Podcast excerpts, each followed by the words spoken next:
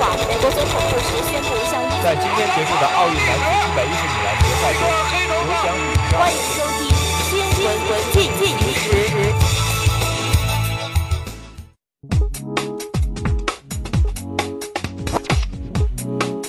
回顾一周热点，汇总全球资讯，欢迎您收听二零一六年十月十七日的新闻进行时。今天是星期一。今天节目的主要内容有：新闻快报，习近平对神舟十一号载人飞船发射成功致贺电；美军最强战舰部署亚太，高官放言其成为对手噩梦；山西长治纪委撤销对屯留一中教师聚餐处理决定；印度政客号召抵制中国货，印媒我们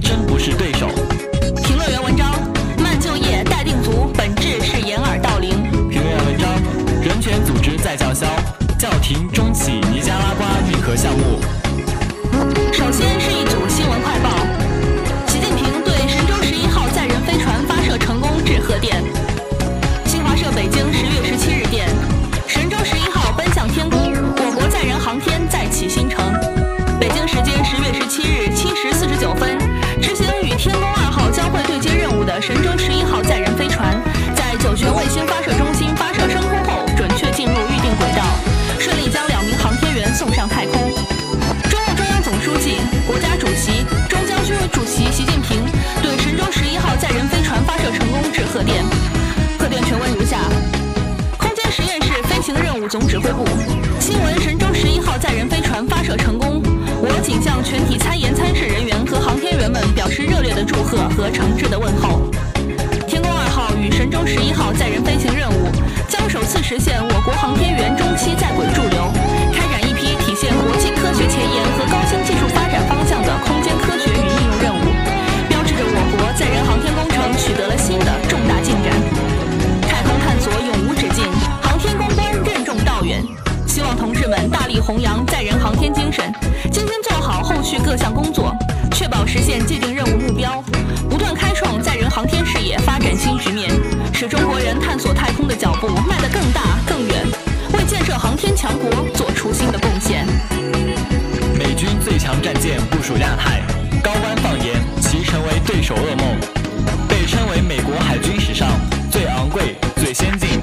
能力最强、自动化水平最高的驱逐舰“朱姆沃尔特号”在当地时间十月十五日正式服役，编入美国海军作战舰队，未来将部署在亚太地区。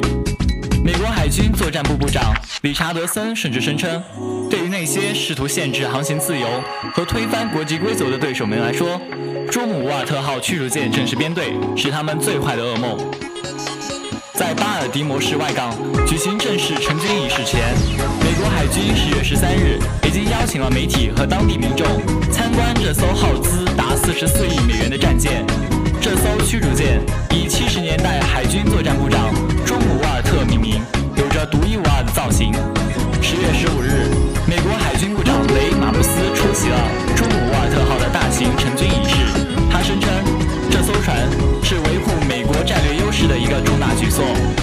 斯说：“我们独一无二的海军和海军陆战队将继续在全球各地存在，提供全天候的稳定性保障，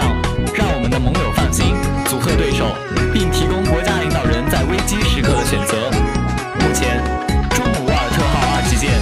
迈克尔·穆索尔号已开工建造，今年六月将举行命名仪式。三号舰林登约翰逊号的建造工作也在进行中。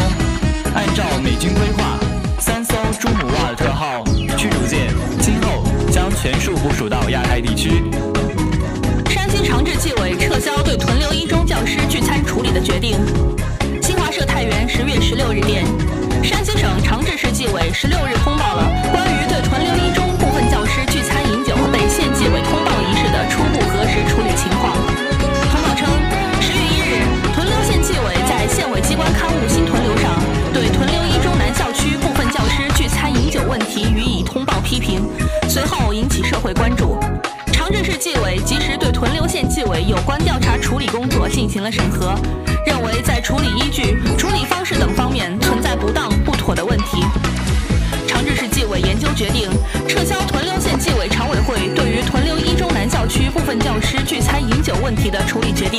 并由市纪委全面核实了解情况后，实事求是、客观公正地对相关责任人员进行责任追究。印度政客号召抵制中国货，印媒我们真不是对手。参考消息网十月十六日报道，印媒称，印度政客正在发起一场抵制中国产品的运动，但是印度开支网的分析报告表明，这必将失败，因为中国是印度最大的贸易伙伴。现在印度六分之一进口产品来自中国，二零一一年至二零一二年这个比例为十分之一，而同期印度对中国的出口却减少了一半。近两年期间，印度从中国的进口增长了百分之二十，近五年增长了百分之五，现在的进口额达六百一十亿美元。产品从电站和机顶盒到印度教崇拜物、甘尼许像头神进口总体上在下降，从四千九百亿美元降到三千八百亿美元，原因在于全球石油价格的下跌。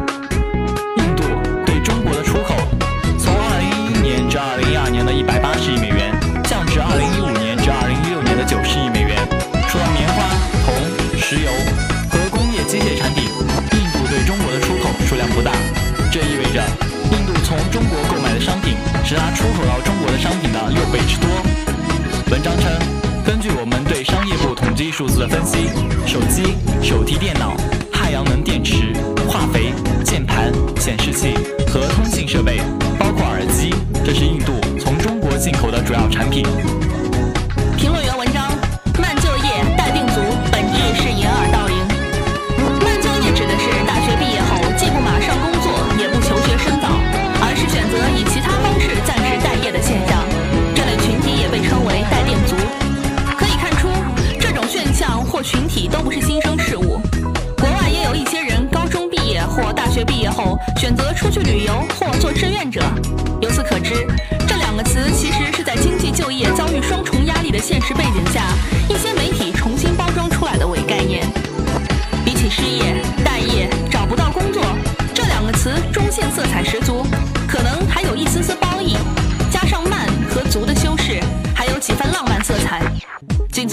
度来说，毕业后出去旅游、支教、当志愿者或在家陪伴父母，只要是自主选择，皆无可厚非。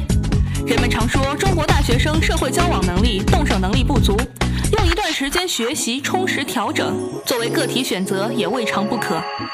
但是如果相关职能部门以此作为说服或者麻痹社会，那就有些令人担心了。尤其最近几年，大学毕业生不断遭遇最难就业季，形势并不乐观。数据显示，二零一六年中国将有七百多万毕业生，加上海外留学生和往年未就业的毕业生，据说加入市场的人数多达千万之巨。面对严峻的现实，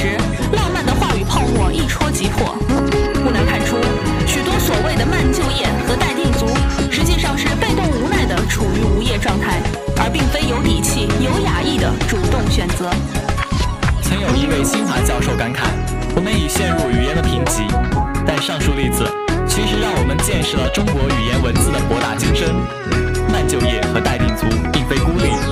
从经济下滑变为负增长，到失业人员改为创业人员，再到将穷人称为待富者。如今有不少的地方官员、学者和媒体都热衷于玩文字游戏。深造一些看似浪漫实则荒诞的词语，严峻的现实表述的风轻云淡。这些试图混淆视听的做法，本质上是掩耳盗铃，不仅对于解决问题无任何好处，反而会成为舆论场上的笑柄。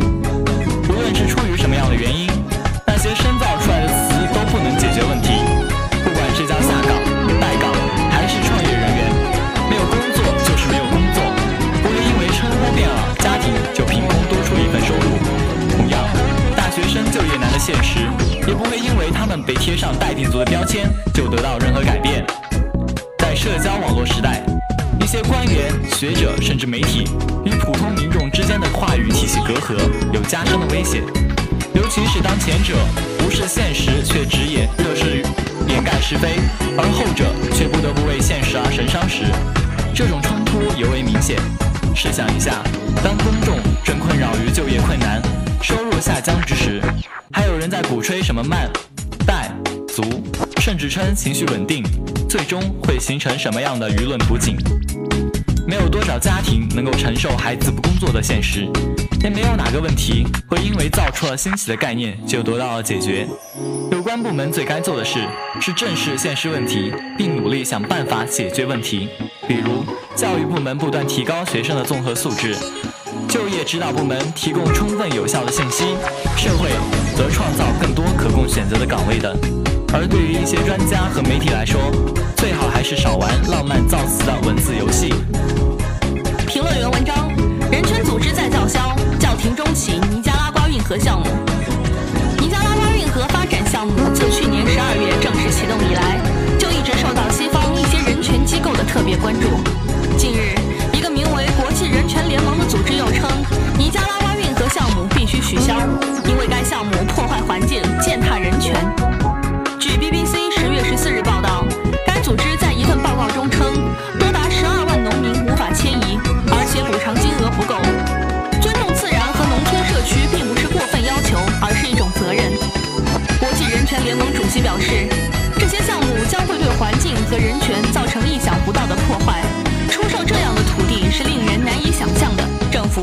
出让步。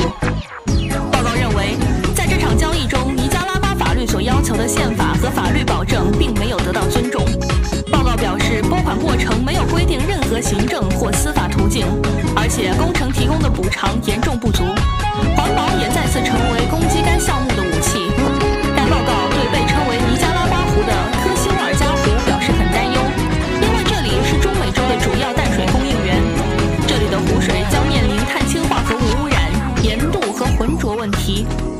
表示。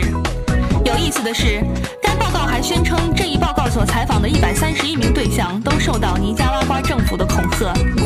国际人权联盟由大约二十个以国家为基础的团体会员组成。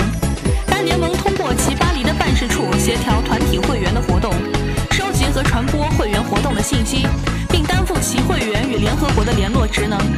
每一团体均需赞同法国和美国宪法所在的基本权利与自由。近年来，该组织积极与废除死刑推动联盟一起推动死刑的废除。针对尼加拉瓜运河项目的环保指控早已有之。尼加拉瓜政府曾指出，该工程选择的规划路线避开了生物多样化地区、土著人集聚区和环保区。尼加拉瓜总统奥尔特加希望运河的修建能够带来众多就业岗位，改善这一中美洲国家的贫困状况。据估算，到2018年，这项工程创造的收入将使40万人摆脱贫困。尼加拉瓜运河建设14年底启动，主要投资者是香港尼加拉瓜运河开发投资公司 HKND 集团。该该项目并不是尼加拉瓜政府一拍脑袋想出来的，实际上。几个世纪以来，尼加拉瓜一直是西方人修建中美洲地峡跨洋运河的线路选择之一。美国人、荷兰人、法国人、俄罗斯人，甚至韩国人都提出与尼加拉瓜合作修建运河，但拿出可行方案的中国人笑到了最后。就在两年前的六月十四日，尼加拉瓜政府与 HKMB 签署了跨洋深水运河建设运营项目框架协议书。尼加拉瓜《新日报》曾报道，欧洲民意及市场调查协会成员咨询公司10月中旬进行的民意调查结果显示，超过百分之七十七的尼加拉瓜民众支持运河项目，另百分之七十的受访民众认为运河是一个认真严肃的项目，其中百分之六十二点七的独立人士和百分之五十二点六的反对党人士均对该项目的建设表示支持，支持执政党三民洛民族。解放阵线的人士中，百分之八十五点六支持修建